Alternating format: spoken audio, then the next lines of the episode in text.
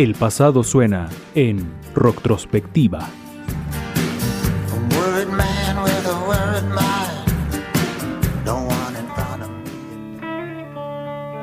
La representación exacta de una estrella de rock, un frontman en toda la extensión de la palabra, sensual, místico, salvaje, fiel a su propio espíritu, The Lizard King, el rey lagarto, Jim Morrison.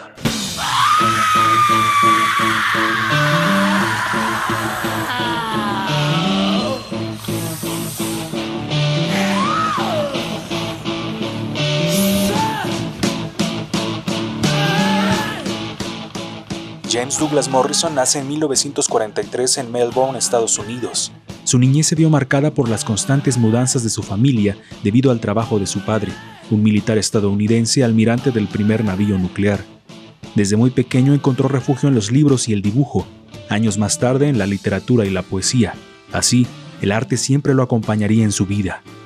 En su adolescencia comienza a cambiar, a volverse más irreverente y cuestionar a cualquier tipo de autoridad, la rebeldía lo acompañaba, lo mismo que un coeficiente intelectual muy alto que le permitía acercarse a escritores complejos para cualquier joven en esa etapa, Nietzsche, Charles Baudelaire, Aldous Huxley, entre otros.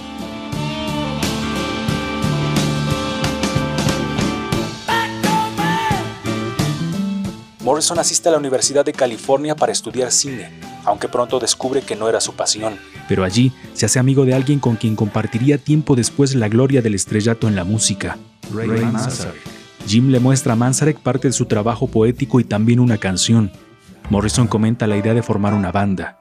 Moonlight Drive es la canción que lee Manzarek. Sabe que se encuentra frente a una gran composición. Morrison quiere que él la musicalice.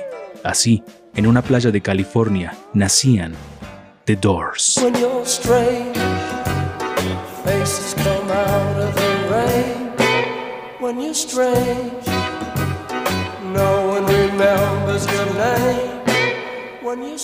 La contracultura de los años 60 fue el abrigo con el que Jim Morrison y The Doors caminaron. Sin hacerlo conscientemente, llevaban sobre sus hombros la bandera de una juventud en pos de liberarse del estricto régimen moral, cultural y político. La transgresión que denotaba su música fue la herramienta que lanzaban al engranaje social de su tiempo.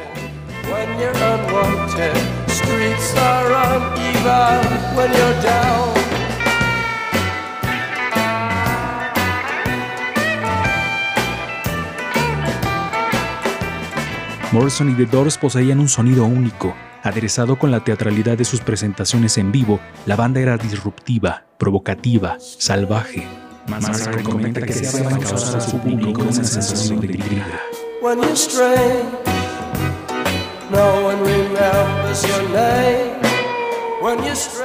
Jim odiaba el título de estrella de rock. Después de un tiempo de fama internacional, caos personal y constantes tensiones en la banda debido a sus adicciones, Morrison viaja a París para alejarse de todo.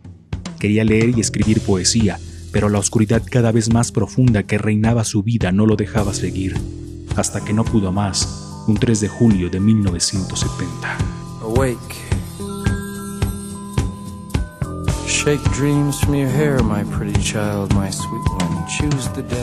Morrison murió a los 27 años, o al menos su cuerpo físico. Su alma quizá esté en un eterno viaje junto a los espíritus de los nativoamericanos de la carretera que se apoderaron de él cuando era niño.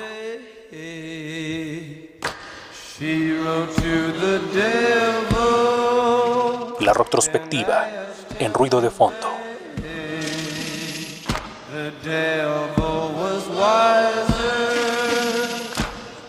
Time to repent.